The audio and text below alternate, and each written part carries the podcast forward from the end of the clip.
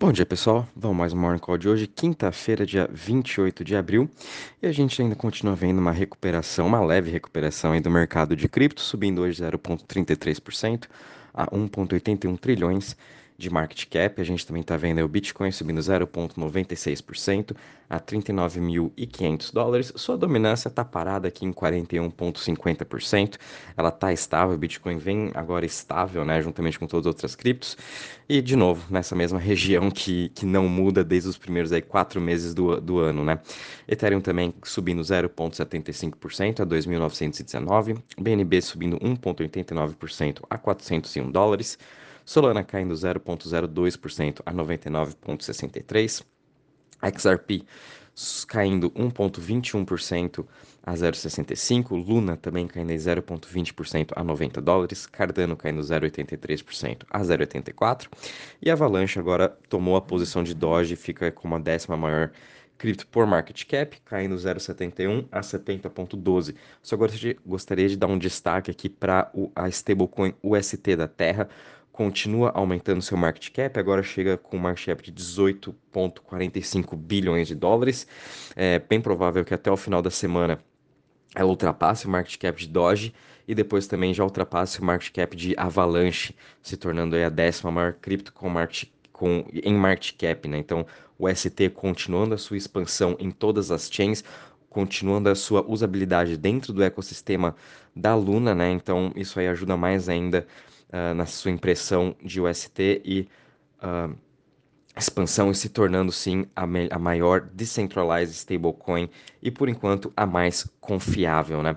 Em relação às maiores altas das últimas 24 horas, a gente está tendo aí STEP no token da GMT subindo mais 18% hoje a 3,96. Muito disso é por conta da notícia que Coinbase Pro vai estar listando o token da STEPN e também o GST, que é o, o, token dentro do jogo da Steppen, né? Ambos os tokens vão estar sendo listados hoje na Coinbase, então muito disso aí é o que a gente chama, né, o efeito Coinbase. E só um adentro, né, pessoal? A Coinbase vem listando bastante criptos do ecossistema da Solana. Já listou Orca, Bonfida, Radium, agora vai vir Steppen, GST. Então, fiquem de olho no ecossistema da Solana, façam um filtro lá com as principais criptos dentro do seu ecossistema, vejam as que já estão listadas na, na Coinbase, vejam que ainda não estão listadas, vejam quais a Coinbase Ventures investe né, dentro do ecossistema da Solana, que ela possivelmente no futuro próximo pode ser que elas vão estar sendo listadas também lá. Então já é uma forma de vocês estarem se adiantando e aproveitando aí essa alta. A gente também está vendo o token do The Graph GRT subindo 11,90% a 0,39. A gente também tem Secret subindo 11% a 4,82 e Convex Finance subindo aí 7,63% hoje a 27,20. Também só um destaque para ApeCoin, subindo mais uma vez 7,35%, chegando a bater 20,22 dólares. Na semana já sobe aí 32%, é o destaque da cripto. Hoje é a maior cripto de metaverso e dia 30 aí é o dia tão esperado do lançamento, né, do The Other Side. Vamos ver como que isso vai ser esse lançamento. E muito cuidado, pessoal, sobe no boato, cai no fato. Sempre lembrem dessa dessa frase, né? Então, possivelmente a gente vai ver uma grande realização aí é, no dia 30 ou 31, não sei, é uma especulação, né? Isso na maioria dos casos sempre acontece, de quando é o dia da notícia, a gente sempre vê uma realização forte da cripto, e sem falar que ela já vem subindo aí 32% na semana, nos últimos 60 dias já sobe 1.800%, então nada mais justo que depois tenha sim uma correção dela voltando aí na região dos 15, 14 dólares, né? Muito cuidado para quem está comprado em Ape, se o seu intuito é para fazer trade curto, lembra de colocar o seu stop, né? Uh, em relação às maiores quedas das últimas 24 horas, a gente está tendo aqui Rose caindo 4,59% a 0,21%, seguido de Arweave caindo 4,19% a 26,82%, Helium também caindo 3,86% a 16,12% e Doge caindo 1,71% a 0,14. Em relação aos setores, hoje a gente tem aqui a maioria dos setores trabalhando em alto. O que está mais subindo hoje é o setor de Centralized Exchange, subindo 1,56%, seguido de Web3 subindo 1,51% e Currency subindo 1%. O setor que está caindo hoje, e o único, é o setor de Privacy, caindo 0,17%. Em relação ao Crypto Fear Index, a gente está parado aqui de novo em 24 pontos, sem muitas novidades, o mercado ainda tentando se recuperar.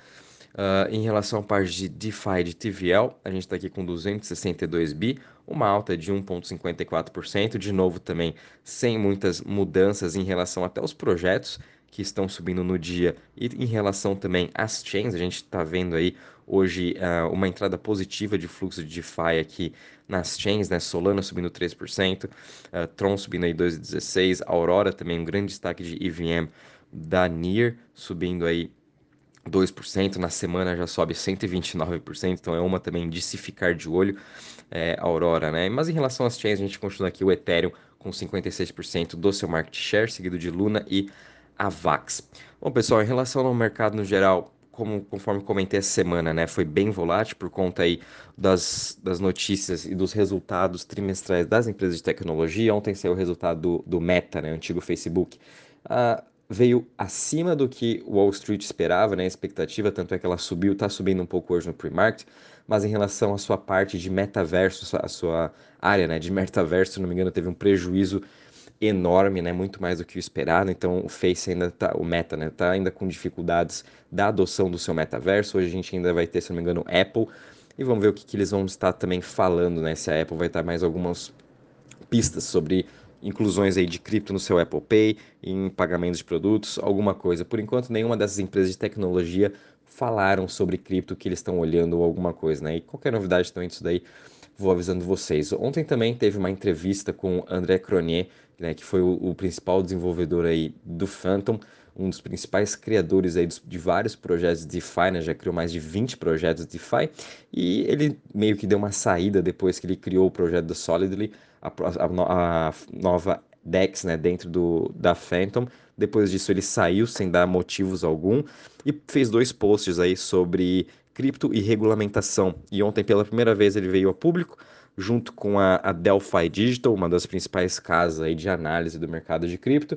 E durante essa, essa conversa que eles tiveram, ele comentou bastante sobre regulamentação e realmente, né, a gente lendo o texto que ele escreveu sobre regulamentação, parecia que ele é totalmente a favor dos governos regulamentarem mas na verdade é totalmente o oposto, né? Os segundo ele, né, o que ele comentou, os governos vão estar bem perdidos na hora de estar regulamentando DAO, NFT, DeFi, e realmente, né, os governos mal conseguem regulamentar aí Bitcoin e Ethereum, imagina quando eles entrarem para NFTs e DAOs, porque cada NFT tem um, tem um certo tipo, cada DAO é um, é um DAO de um jeito, né? Um DAO é, é para investimento, outro DAO é para social, enfim, e DeFi também nem se fale, né? É um lugar, eu acho que os governos não querem entrar, porque se entrar eles vão fazer coisa errada. Então, o que ele está pedindo, e eu achei bem interessante, é uma regulamentação interna, nós mesmos do mercado de cripto, os próprios desenvolvedores, os próprios VCs, trazerem essa regulamentação e ajudar o mercado todo a se regulamentar antes do governo e ter essa parceria entre cripto e o governo. Os dois têm que andar juntos. Ele, ele disse que ele vem trabalhando bastante com regulamentações de diversos países, falando com diversos órgãos regulamentadores, explicando principalmente para vários desenvolvedores de DeFi, né? Todos grandes pessoas que seguem ele, tanto é que eu comecei aí a, a tentar, né, fazer um pouco disso por conta do, do André, né, de, de todos os códigos que ele escreveu, de todas as as melhorias que ele trouxe para o sistema de DeFi. Enfim, ele vem ajudando os desenvolvedores agora mais nessa parte burocrática, porque, segundo ele, né, muitos desenvolvedores estão com medo, e, fund fundadores de projetos né, estão com medo de estarem lançando é, o seu novo projeto, tendo alguma nova ideia, por conta aí de governo do nada mandar uma carta e falar que ele está preso porque infringiu alguma lei, sendo que hoje não existe nem mais lei. Então, realmente, ele ele chama por essa clareza no mercado e realmente a gente precisa sim de uma clareza. De novo, né? Se a gente quiser ver os próximos trilhões de dólares entrando e vai ser o único jeito da gente mover esse mercado, se a gente quiser ver os, outros, os próximos bilhões de pessoas entrando para o mundo de cripto, a gente tem que ter uma clara regulamentação e também uma regulamentação justa que não afete aí todo o mercado, mas que sim cripto e regulamentação andem juntos, né? E com isso a gente precisa de uma colaboração global de todo mundo aí do mercado de cripto. Então é, é isso que ele vem chamando. E eu gostei bastante dessa entrevista, concordo bastante com ele. E essa aí foi uma das grandes novidades, né? Acho que o mercado escuta bastante o que ele fala, né? Principalmente aí os, os grandes projetos, grandes desenvolvedores. Então acredito que esse ano vai ser bem revolucionário nessa parte também de, de legislação e de regulamentação, o que tomara aí que seja no final bem positivo para o nosso mercado de cripto. E um, um, projeto ajudando o outro, um projeto trazendo é, segurança né, e confiança uh, para os próximos investidores, né? Que é muito difícil para um fundo de pensão que tem que gera aí 3 trilhões de dólares estar tá comprando uma, uma cripto, né, sem saber aí onde está o desenvolvedor, sem saber quais são as leis, sem saber tudo mais. Então, a gente precisa dessa clareza e falta sim essa clareza no mercado para a gente ter o nosso próximo bull market. E acredito que quando isso acontecer, a gente vai ver aí trilhões e trilhões de dólares entrando, né, da mesma forma que a gente viu em 2020 e um pouquinho em 2021, que a gente teve esse spike de quase batendo aí 3 trilhões de dólares a nossa máxima em 2021. Uh, ah, em relação às notícias, a gente também teve algumas notícias bem positivas, principalmente da parte de M&A, né? Enfim, essa parte de mercado continua bem aquecida. A gente viu aí o dois fundos, o Pantera Capital e o fundo do Peter Thiel, investindo 20 milhões no Ondo Finance. Ondo Finance também é um novo projeto de DeFi, em que ele é, pra, é, parecido com ETFs, né? Eles usam o que eles chamam de vaults, e é um, um projeto bem parecido com a Nebula Finance, que foi construída aí dentro do uh, da ecossistema da Luna, né, em que você pode investir em diversos ETFs. Então, é, esse investimento é bem interessante, principalmente para os investidores de mercado de trade né? ETF é um dos principais veículos hoje aí que movem todos os mercados, é o jeito mais fácil dos investidores de varejo estarem investindo aí Uh, na bolsa de valores, né? Você compra uma cesta lá de ações, uma cesta de índices, e que é muito mais fácil do que você escolhendo a dedo quais, quais ações ou quais criptos você quer, quer investir, né? Mas para você comprar uma basket. Então é isso aí que esse Ondo Finance está trazendo. A gente está vendo bastante investidores do mercado tradicional financeiro investindo em DeFi, investindo em projetos que são é, bem parecidos assim com o que a gente já tem hoje, né? Uh, então isso aí está ajudando bastante. É a mesma coisa a gente está vendo no ecossistema da Solana, muitos projetos de DeFi recebendo investimentos tanto para projetos aí de futuros de, de cripto, projetos de opções, projetos de ETFs. Isso aí vai, vai trazer bastante, vão ter diversos investimentos. Fiquem de olho nesses tipos de projetos, é bem interessante. A gente também está vendo aqui o Goldman Sachs é, expandindo a sua parte de tokenização em real estate. Eles estão começando agora a explorar NFTs e real estates. A gente sabe que esse é o próximo passo também da evolução. NFTs, tudo vai virar uma NFT, né? Tanto a parte de real estate, uh, empresas vão virar NFTs, né? Vai ser um jeito muito mais fácil de ser coordenado. E agora Goldman Sachs, que já deu um grande passo para esse mercado de cripto, né?